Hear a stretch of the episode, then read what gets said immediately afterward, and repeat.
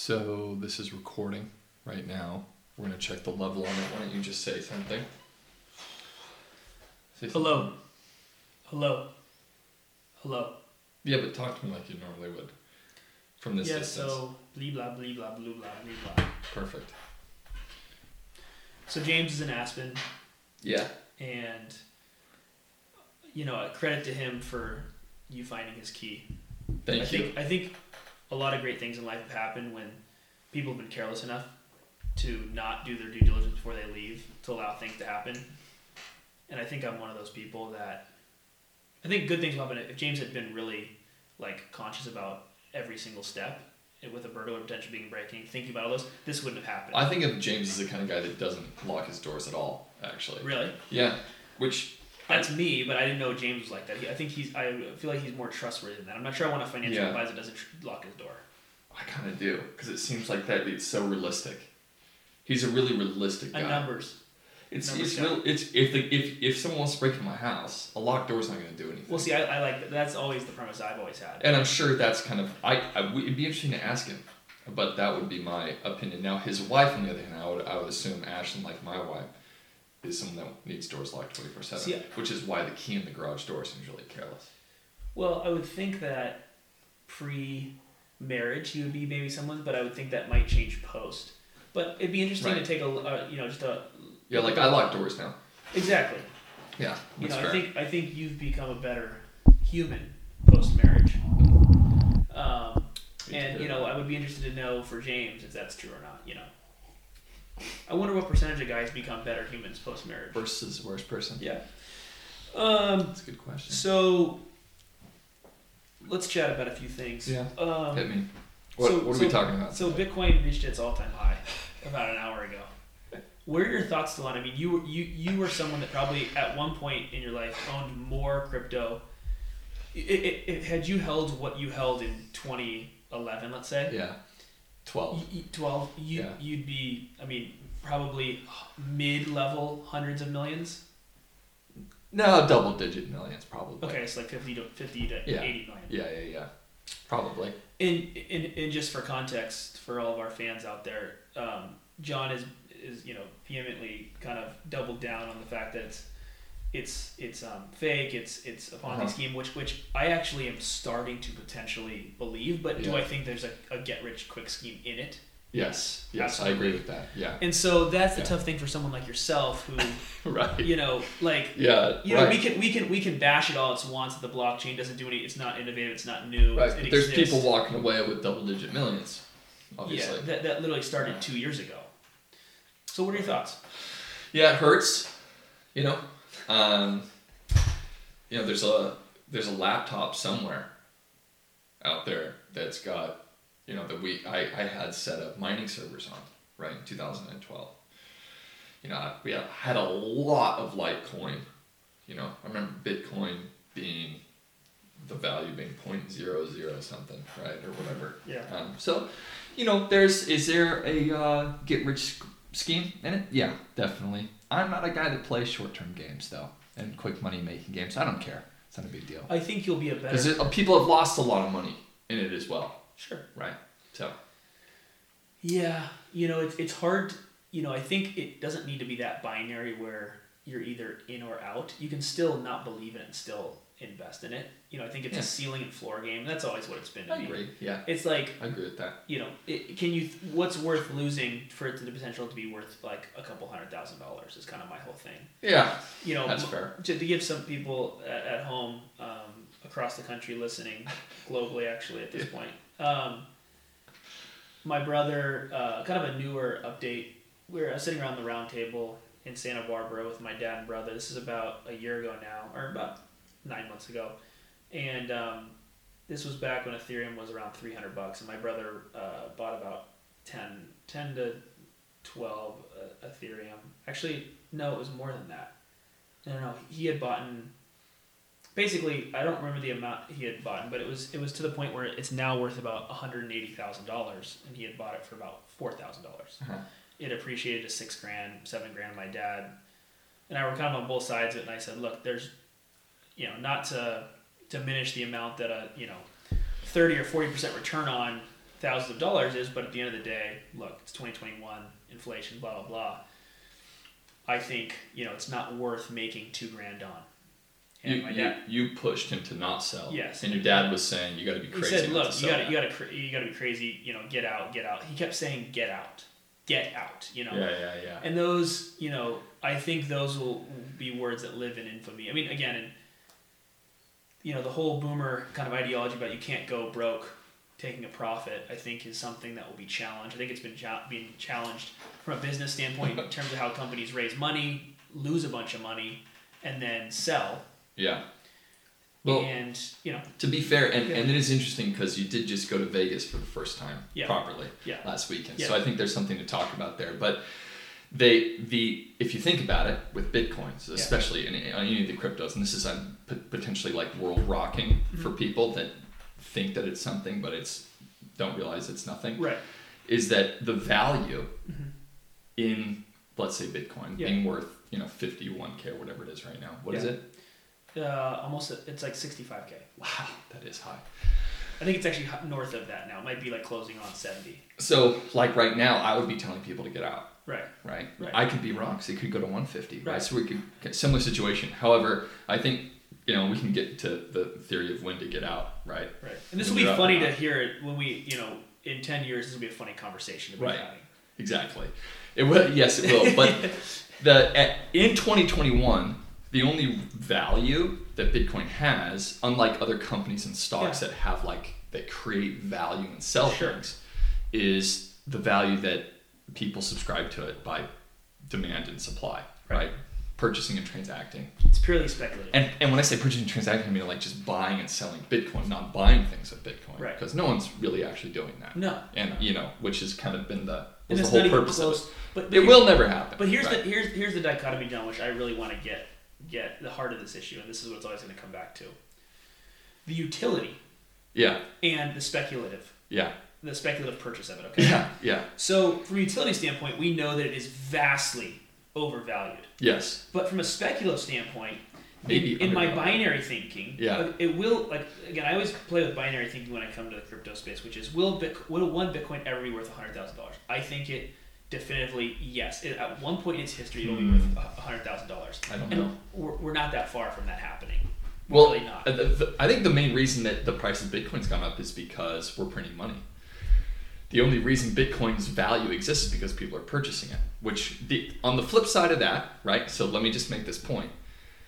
The only people that have made money from crypto have made it by taking it from other people that lost money on crypto because there's no value creation in the actual asset, right? It's not a company that's like making products and selling products. The only reason there's 50K, your Bitcoin is now worth 20K or 50K or 70K when you bought it for 2,000 is because other people put money into purchasing it and then you sold it and made their money. You know, all these conversations are always going to go back to... So really no one's making money on Bitcoin, actually, now I'm realizing. It's always going to go back to... People are losing. The utility challenge and in the space. And again, what I would caution John at is the binary thinking of will it go to 100K or what's a better chance of it going to 100K or zero? Me personally, I think right now it's for sure better case of going to 100K. At the same time, I'm a purely speculative investor.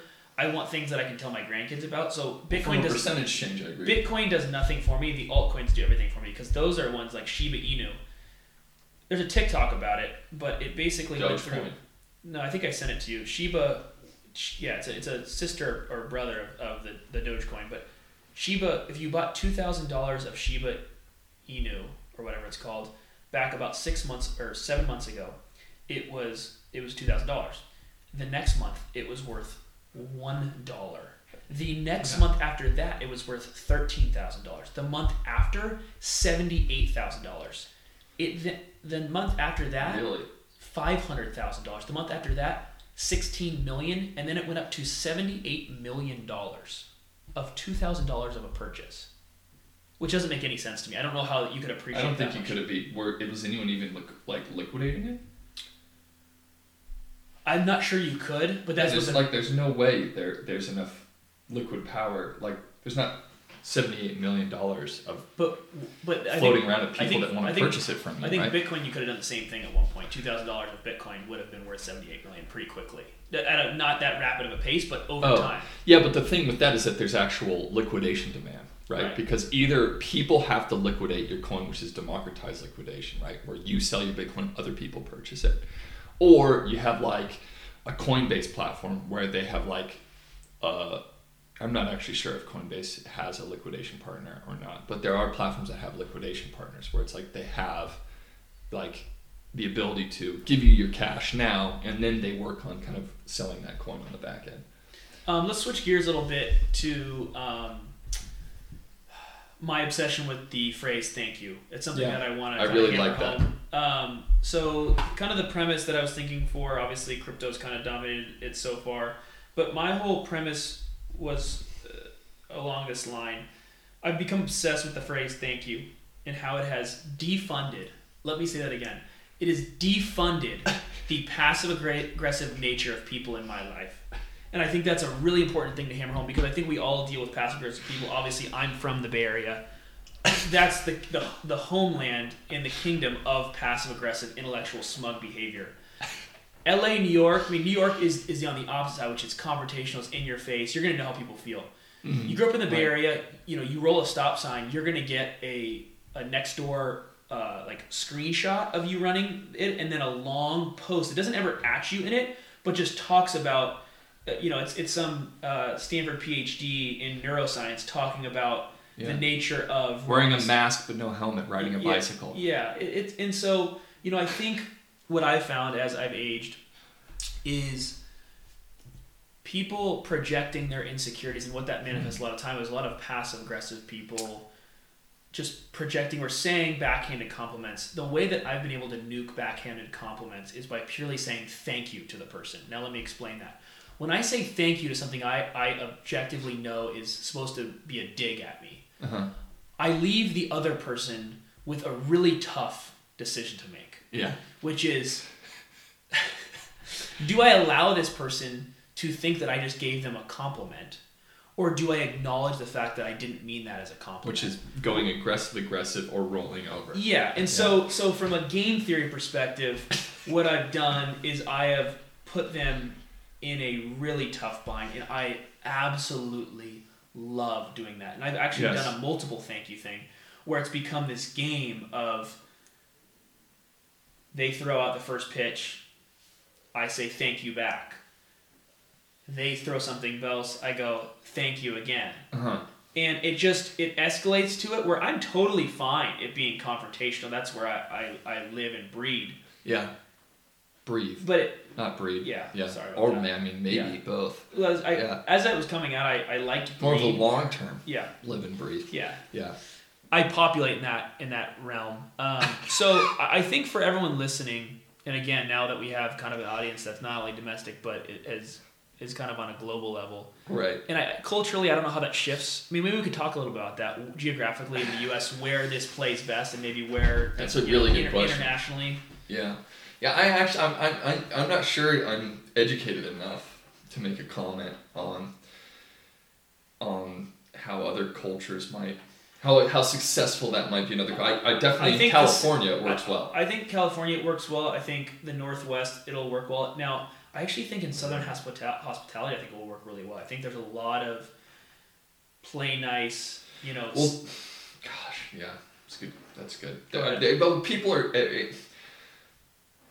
Things are... I feel like that's already happening. But, sure. But the thank you, the inflection on thank you is different, right? Like if I said nice parking job to someone that kind of like parked awkward, I'd be like, oh, thank you so much, lady, or something like that. And then it's like, wait, you know, maybe they don't even know, right? Because they're living in such that like let's not rock the boat ever mentality 24/7 that like the concept of the boat even being rocked maybe is.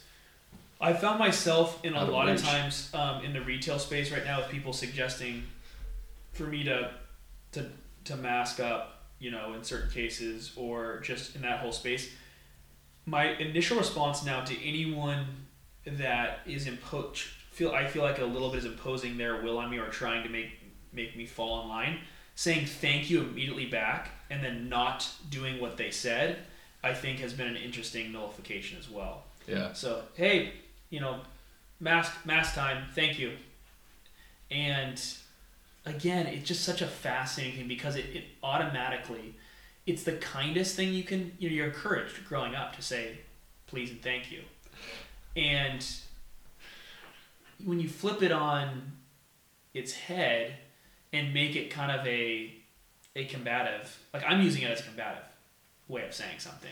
And I think that's a really interesting thing. I think it's tough for people to process in real time. It is, probably, yeah. People aren't used to it. Do we want to revisit Vegas? I know that. Yeah, I mean, you know, the real interesting thing there was, you know, when's the right time to get out, right? And that's kind of where it comes back to the original conversation about you and your brother. It's like, you know, if you can make more than 20% on an investment in 1 year, like maybe you should sell it, you know. Mm-hmm. Like how many investments go to 2,000%? Well, where does not a lot? You know, where does optimism, greed, wisdom? Yeah. What would Solomon do in a case like that? Well, I think it just depends on what the game is that you're playing. But don't you got to know what your plan is. Don't you have to be honest with yourself and understand what your goal is? That's my point. You have to. Because for some it would be so it's logical. How do you want to live and die? You live by the sword, die by the sword. So for you, you're going, I'm playing in crypto, and I'm playing in crypto because I want to get a 10,000% return on my investment. I either want to have the story that I lost it in crypto, or that I got a 10,000x return. Right. You don't want to make 20% in crypto. No. You can fun for anyone. Do that in the stock market. Yeah. That's I think where your dad's coming from, is he's looking at it, you know, with a full investment portfolio at this point in his life, and he's thinking, well, if you can make 20% in 2 months off something, you got to sell. So he's saying get out, right? Yeah. Because it's obviously volatile, right? And my point makes a lot of sense. My question is are those, you know, look, the boomers have 5, 10, 15, 20 years of that, you know, that 20 years would be a huge stretch of professional business, you know, time left. And I'm curious to know the names of the, you know, how the game, I mean, in some cases. Very generous. In some cases, no time left. Yeah. Gen X is really, I think, what you're talking about. So my question is, you know, what kind of, you know, how long of a game are you looking to play? What are the rules of the game? Because the rules of the game are always shifting. Again, tech has done a lot in that case where profitability is never really, hasn't been the goal in a long time. I think we talked about this a few weeks ago, and you brought up a really good point, which is, it's really about providing value and creating market share more so than it is profitability, maybe in the first, 5 to 10 years of a business, at least, if not longer. Well, that's been my thing for a long time now. I actually think I think it's Milton Friedman maybe that did it, but someone at some point said, you know, the main purpose of business is to maximize profits for its shareholders, basically. And that's not true. Yeah. That's just a very stupid person saying something about something they don't know much about. If anyone that's run business, it's not about making profits, it's about creating value. Profit's just a symptom.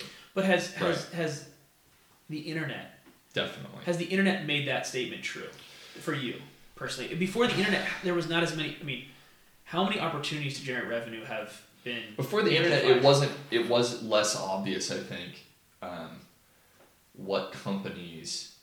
That was less obvious, right? How many companies were there that were considered huge that had very little profit? Certainly a lot less than there are now, right? Amazon's a perfect example, right? Everyone, 10, 15 years ago, people were like, oh, don't worry about Amazon, right?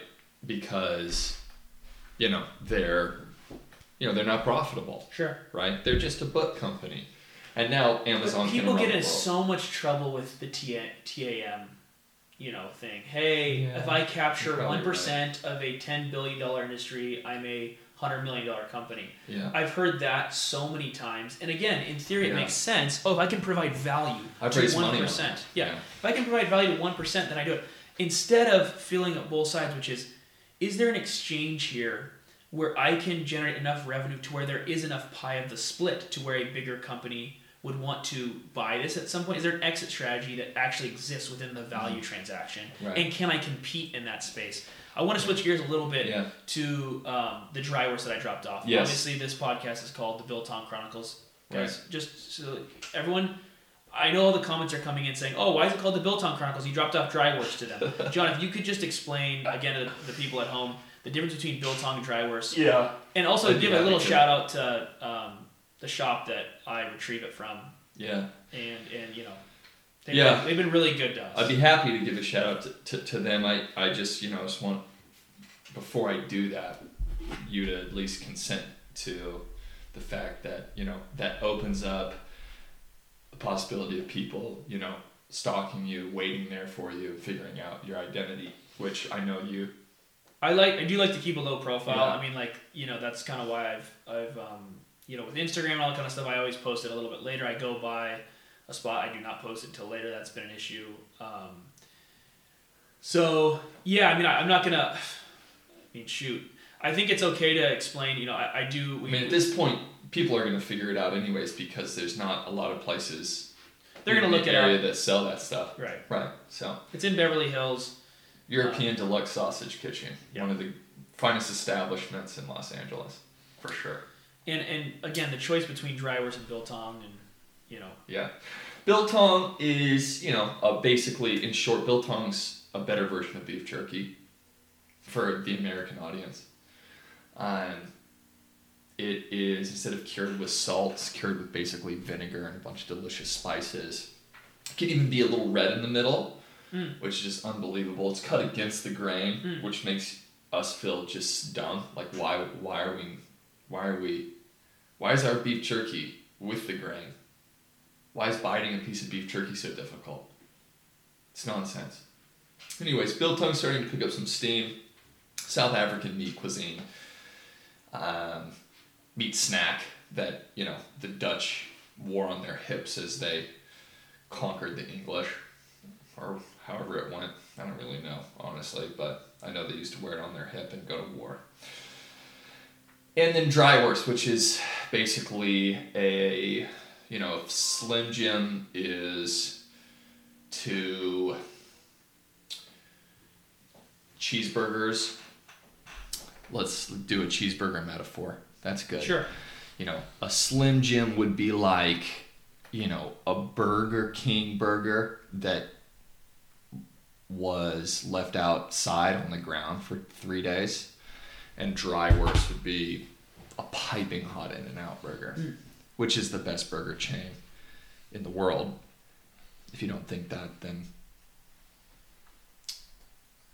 you need to do some soul searching. Sure. For the East Coast person, I guess Shake Shack, I think, would be a fair comparison. The last thing before we wrap up here, you know, we're huge fans, and we're lucky to have them as a sponsor on our podcast. We've obviously been big fans of El Pollo Loco. Oh, and huge. You know, like, yeah, when it really comes down to it, their value, you know, we talk about value add, we talk about your bang for your buck. We talk about price performers, and I think In-N-Out Burger has always, you know, been at the top of our list. I think El Pollo Loco is climbing those ranks. Obviously, they hook us up. And we're very appreciative to underrated, you know, the people at El Pollo Loco. But if you're trying to get a fresh bowl with chicken, throw a little guacamole. I think they do cauliflower rice now as well. Obviously, brown or white rice, some salsa fresca. Some romaine lettuce, some cheese, and just really the entire experience going to El Pollo Loco, I think, is really important. So please check out your local establishment. Yeah. Tell them, use code Richie John to get 20% off on your next bowl. This will expire in 2 weeks. But again, thanks so much for how they've hooked us up. We're really excited about that potential that we have. It's good partnership. We've talked about franchising. Here in Encinitas. You're giving away too much personal info. Yeah. But, you know, I think the people at home know kind of more or less where we're at. Right. Good point. Yeah. So, guys, again, I would ask that, just kind of for my privacy, that there's no, like, there has been some issues in the past with the sausage kitchen, like people posting up outside. Obviously, they have glass doors you can see into. I think it'd be responsible and respectful just to maybe not post out there. I'm happy to sign things or do a quick TikTok or whatever with people. We've got 20 seconds left. Let me give a shout out to our other sponsor, Root Financial Partners. Yeah. What do you want to say about Root Financial Partners?